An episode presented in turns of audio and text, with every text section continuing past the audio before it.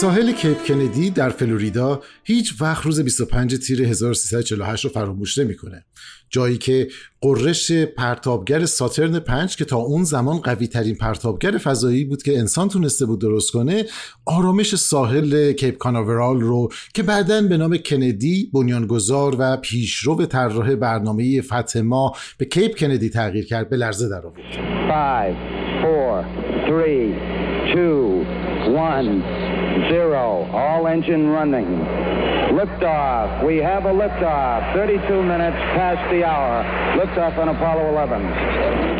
بر فراز دو میلیون و 800 هزار کیلوگرم سوخت که در یک موشک به ارتفاع 110 متر قرار داده شده بود سه فضانوردی نشسته بودند که عازم مأموریتی بودند که هنوز که هنوزه بعد از این همه سال به قدری به نظر غیر ممکن میاد که خیلی ها واقعا میگن غیر ممکن بوده و فکر می‌کنن که یک تئوری عظیم توطعه در جریان بوده که این دروغ رو به مردم بگه. چند روز بعد از پرتاب مهنشین عقاب از بقایای در واقع سفیده آپولو جدا میشه و دو فضانورد نیل آرمسترانگ و باز آلدرین رو با خودش تا نزدیکی سطح ماه می‌بره. یکی از فضانوردان مایکل کالینز در مدارگرد خودش باقی میمونه و زمانی که به سوی دیگر ماه میره به, زم... نیمه ای که پشت به زمین داره عملا به تنها ترین انسان تا اون زمان تبدیل میشه. چون هیچ ارتباطی با زمین نداشته با همکارانش ارتباطی نداشته و تنهای تنها در دورترین فاصله ممکن از زمین بوده.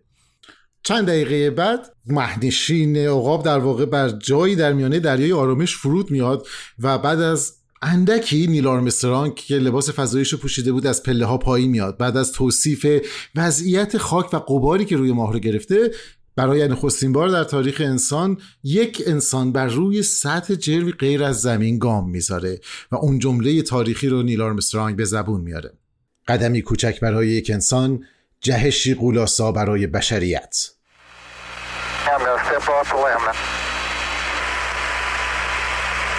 It's one small step for man,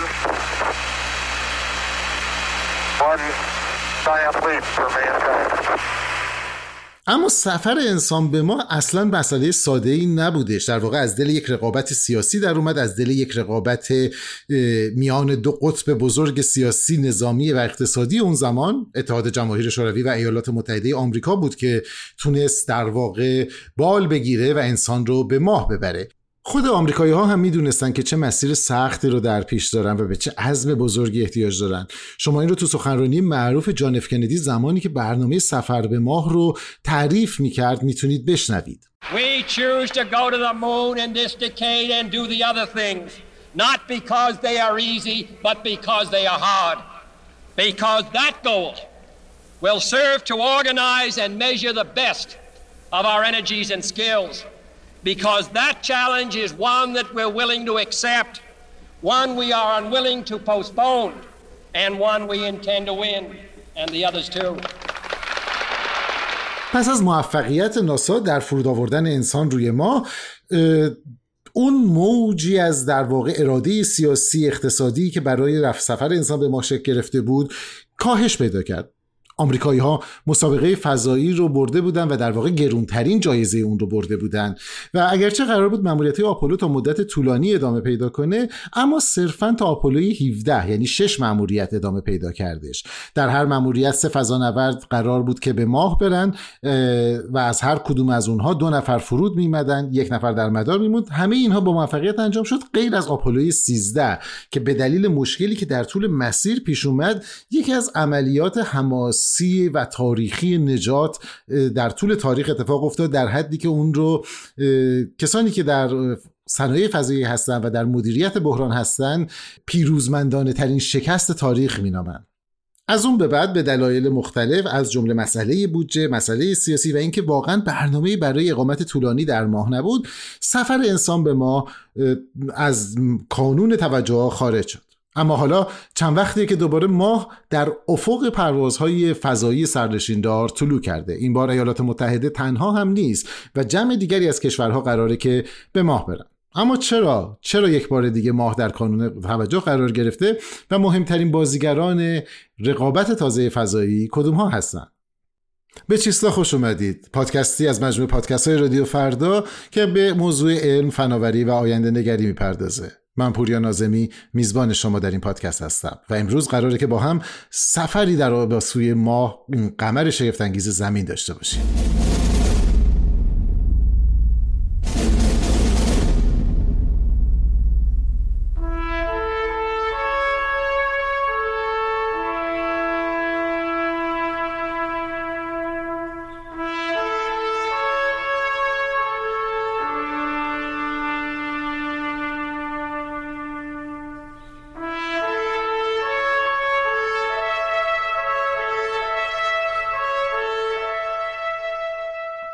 از موفقیت پروژه آپولو که تا آپولو 17 ادامه پیدا کرد توجه ها بیشتر از در برنامه های فضایی به دو مسئله تمرکز پیدا کرد. یکی به جای سفرهای سرنشیندار به مقاصد دور مانند ما سفرهای سرنشیندار به مدارهای نزدیک زمین در واقع محدود شد. دلیل خوبی هم داشت. ما با وجودی که به ماه رفته بودیم اما هنوز از اثرات گرانش یا گرانش اندک در واقع بگیم در بدن انسان در طول مدت اقامت طولانی در فضا خبر نداشتیم. آزمایش های بسیاری بود که ما باید در مدار زمین انجام می‌دادیم. به همین دلیل طرح ایستگاه های فضایی مطرح شد. آمریکایی ها اسکای لب شوروی ها میر و همینطور آمریکایی ها یک پروژه فوق العاده جذاب و تاریخی رو به انجام رسوندن پروژه شاتل های فضایی که مثل یک اتوبوس و یک آزمایشگاه کوچیکی بود که با کمک پیشران های عظیم به مدار زمین می‌رفت ولی اونجا می‌تونست که برای مدتی باقی بمونه. فضانوردان توش آزمایش می‌کردن ماهواره ها رو میبردن ماهواره ها رو در صورت نیاز تعمیر می‌کردن که معروف ترینش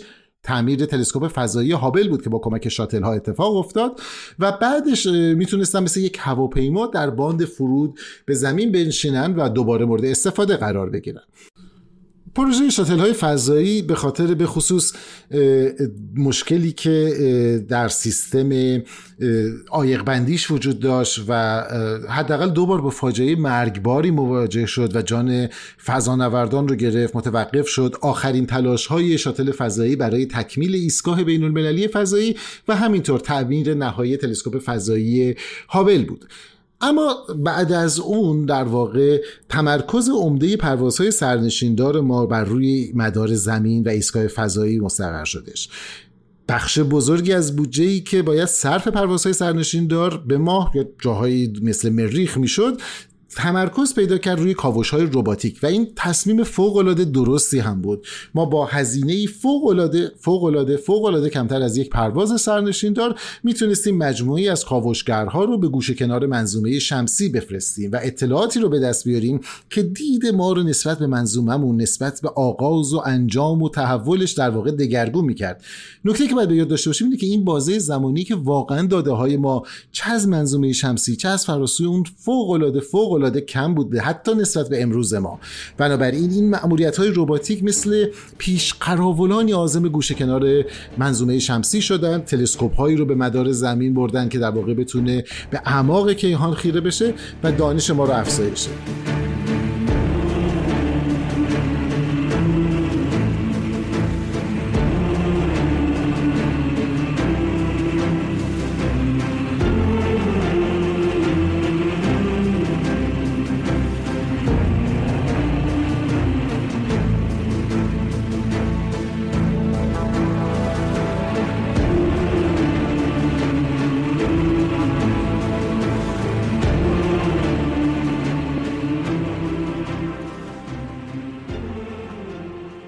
اما به مرور زمان یک بار دیگه ایده و تصور بازگشت به ما شکل گرفت. ابتدا شاید نکته اصلی صحبت از سفر انسان به مریخ بود و اینکه ما یک به هر طریقی مأموریتی رو طراحی کنیم که بتونه انسان رو به مریخ ببره. به هر حال مریخ اگر روزی انسان در اون قدم بگذاره نخستین سیاره غیر از زمین خواهد بود که انسان بر اون قدم گذاشته و همیشه در طول تاریخ مریخ این سیاره سرخفامی که بالا سر ماست چشم و هوش در واقع دانشمندان و مردم عادی رو حتی به خودش مشغول کرده. اما رفتن به مریخ کار ساده ای نیست و اگر از حالا شعارهای تبلیغاتی بگذریم واقعیتش اینه که ما هنوز خیلی چیزها رو باید یاد بگیریم پیش از اینکه به مریخ بریم و بهترین جایی که می‌تونیم این کار رو انجام بدیم ماه هستش.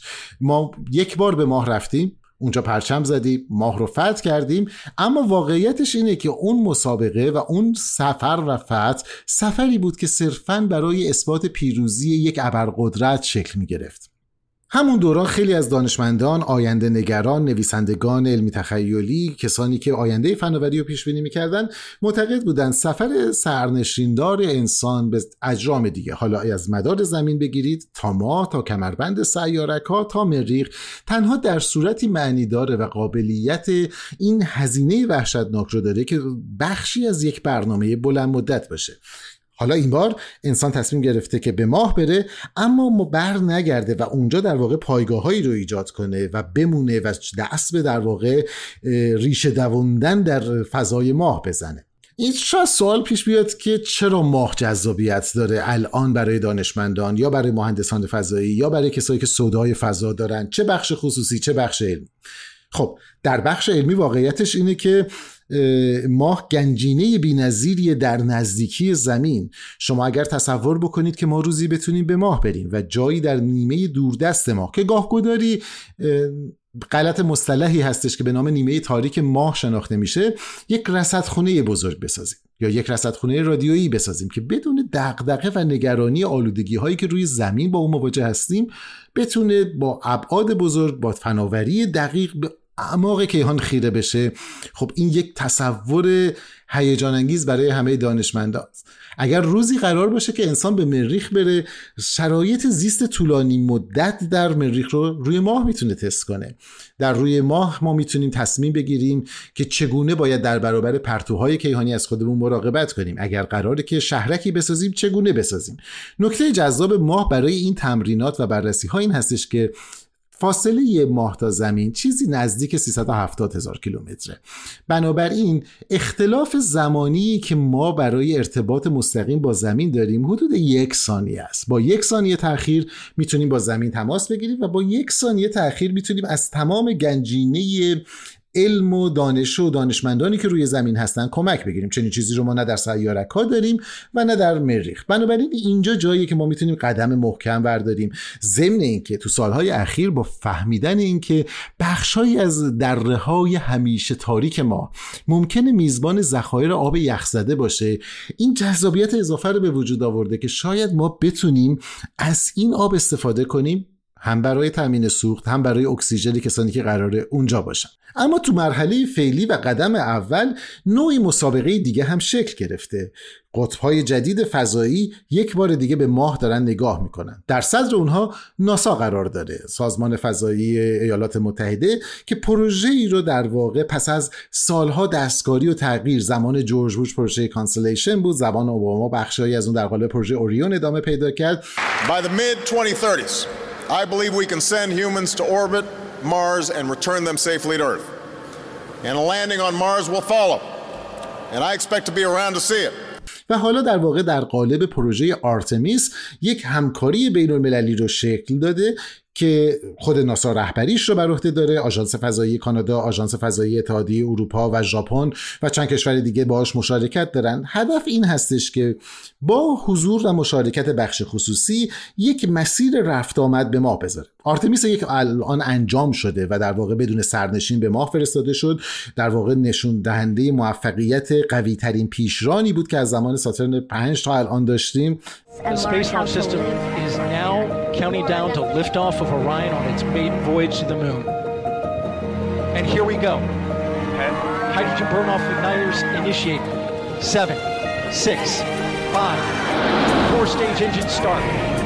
Three, two, one. Boosters in ignition. And liftoff of Artemis 1. We rise together back to the moon and beyond.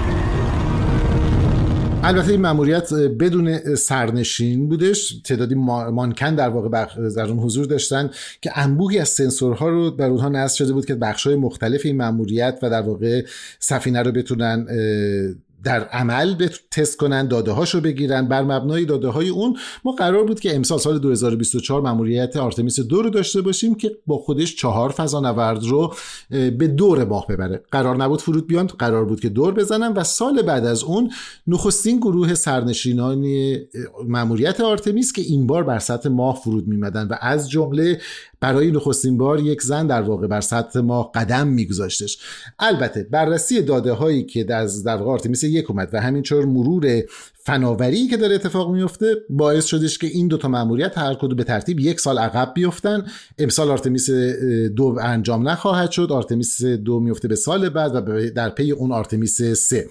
این نشون دهنده از یک طرف پیچیدگی فناوری هست که ما برای بازگشت به ماه احتیاج داریم. از یک طرف دیگه نشون میده که ناسا چقدر در واقع اولویت داره براش این مأموریت که حاضر نیست کوچکترین ریسکی رو بکنه. حاضره که یک سال که به معنای بودجه بیشتر و کلی مذاکره سیاسی بیشتر هست رو زمان صرف کنه اما با این کار رو با درستی انجام بده. زمانی که این پروژه قطعی بشه و اصطلاحا چرخ شروع به چرخیدن کنه و را بیفته مسیرش بدین ترتیب خواهد بود که ما با کمک مجموعه ای از پیشرانها از جمله پیشران اصلی ناسا SLS در از زمین بلند میشیم تا مدار ماه رو پیش میریم در مدار ماه یک ایستگاه فضایی کوچیک ساخته میشه و که در اونجا با کمک کپسول هایی از جمله کپسول اوریون اسپیس ایکس از جمله کپسولی که در واقع شرکت بلو اوریجن پیش بینی کرده و چند تا شرکت دیگه هم دارن رقابت می‌کنن. ما از اون ایستگاه فضانوردان به سطح ماه میرن آزمایشاشون رو انجام میدن وسیله می‌برن و بعد از پایان مأموریتشون برمیگردن به ایستگاه مداری ماه و از اونجا با کمک در واقع سفینه هایی که دارن به سمت زمین برمیگردن. این یک مسیر رفت و آمد دائمی خواهد بود. هدف اصلی نیمکره جنوبی به خصوص اطراف قطب جنوب ماه هست به خاطر اینکه اونجا جاییه که ما حدس می‌زنیم منابعی از آب یخزده در میان دره های تاریک ماه وجود داشته باشه. اما ایالات متحده در این فضا تنها نیستش. حداقل دو قطب دیگه دارن سعی می‌کنن که این مأموریت رو انجام بدن. یک قطب اتحادی هستش که بین چین روسیه و چند کشور دیگه از جمله ونزوئلا آفریقای جنوبی آذربایجان پاکستان بلاروس و مصر شکل گرفته که طبیعتا پیشران اصلیش چین و روسیه هستند اگرچه در یکی از نخستین گام های این پروژه مشترک مأموریت لونا 25 که قرار بود روزها رو بعد از مدت های طولانی به ماه برگردونه و همینطور یکی از قدم های این پروژه بود با شکست مواجه شد. اما به هر حال چین یک برنامه فوق العاده دقیق برای بازگشت به ماه برای ده بازگشت برای چینی ها دفعه اول هست. می‌دونید که چینی ها یک برنامه فضایی گام به گام محکم ولی دقیق رو دارن پیش می‌برن. اونها سفاین فضایی خودشون رو ساختن فضا نوردانشون رو به مدار فرستادن. الان ایستگاه فضایی ملی خودشون رو دارن. یعنی غیر از ایستگاه بین‌المللی فضایی ما ایستگاه فضایی چین رو داریم. و دارن برای سفر به ماه برنامه ریزی می‌کنن چین علاقمند هستش که حالا اگرچه دعوت می‌کنه از کشورهای دیگه برای مشارکت اما یک فناوری که خودش تمام جنبه هاش رو در اخت کنترل داره در حوزه فضا داشته باشه چین به خوبی می‌دونه که در آینده میان مدت و دور مدت فضا جاییه که اخش اصلی رقابت ها شکل می‌گیره و قدرت اصلی کشور ملت ها در فضاست که خودشون نشون میده. هم از نظر تاثیراتی که رو نحوه زیست زمین دارن برای مثال اینکه تحقیقاتی که انجام میشه کمک می‌کنه به اتفاقاتی که روی زمین میفته از پزشکی و کشاورزی بگیرید تا ساخت مواد جدید و همین که از نظر نظامی و دفاعی در واقع اونجا براشون نشون دهنده قدرت برتره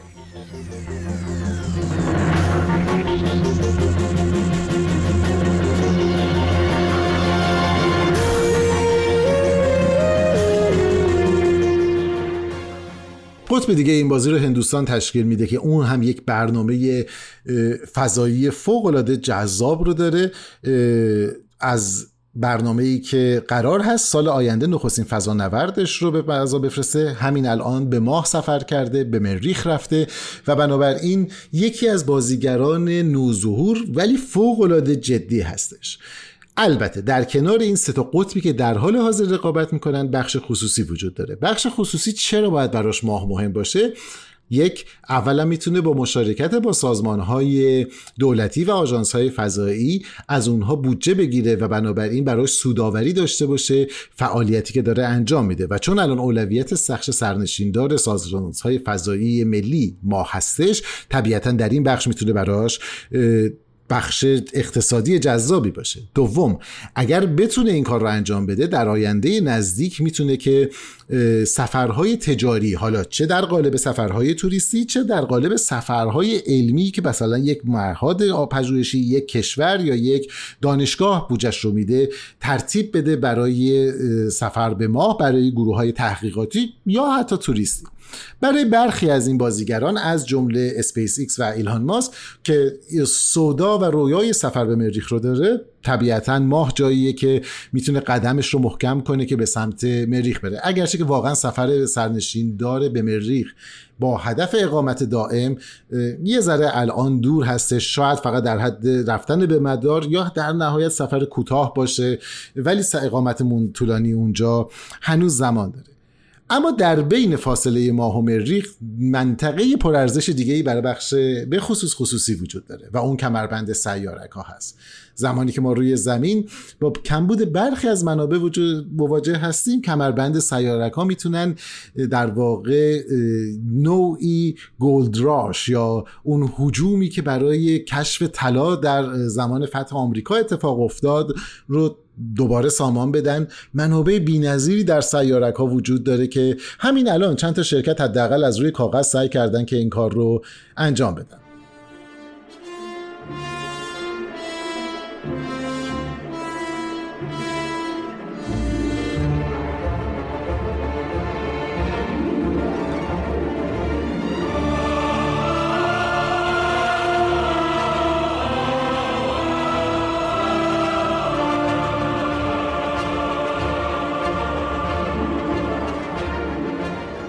این شبها اگر به ماه نگاه می‌کنید یادتون باشه که این قمر زیبای زمین که به نوعی گفته میشه شاید حتی شکلگیری حیات روی سیاره ما اگر ماه نبود امکان پذیر نبود فقط الهام بخش شاعران نبوده فقط آن چیزی نبوده که تعبیر رخ یار باشه در اشعار و عاشقانه های ما ما در تمام طول تاریخ با ما بوده در تمام اسطوره های ما حضور داشته و رویای سفر به فضا رو برای ما در واقع نوعی هدف گذاری کرده. حالا این شبها زمانی که ماه طلوع می‌کنه یک بار دیگه مردم زمین با صدای سفر به اون بهش نگاه می‌کنن. به ماه که نگاه می‌کنید یادتون باشه که به زودی ماه میزبان زمینیان خواهد بود. سوالی که شاید مطرح باشه اینه که مردم زمین در قالب این رقابت ها چه چیزی رو با خودشون به ماه می‌برند آیا ماه رو تبدیل به عرصه جدیدی برای رقابت های سیاسی و نظامی و قدرت طلبی می‌کنند یا اینکه ماه ممکنه که عرصه بعدی باشه که در اونجا اختلاف ها و مرزها کنار بره و همکاری های بین المللی با هدف توسعه و رشد گونه انسان شکل بگیره؟ این رو تو سالهای آینده جوابش رو خواهیم فهمید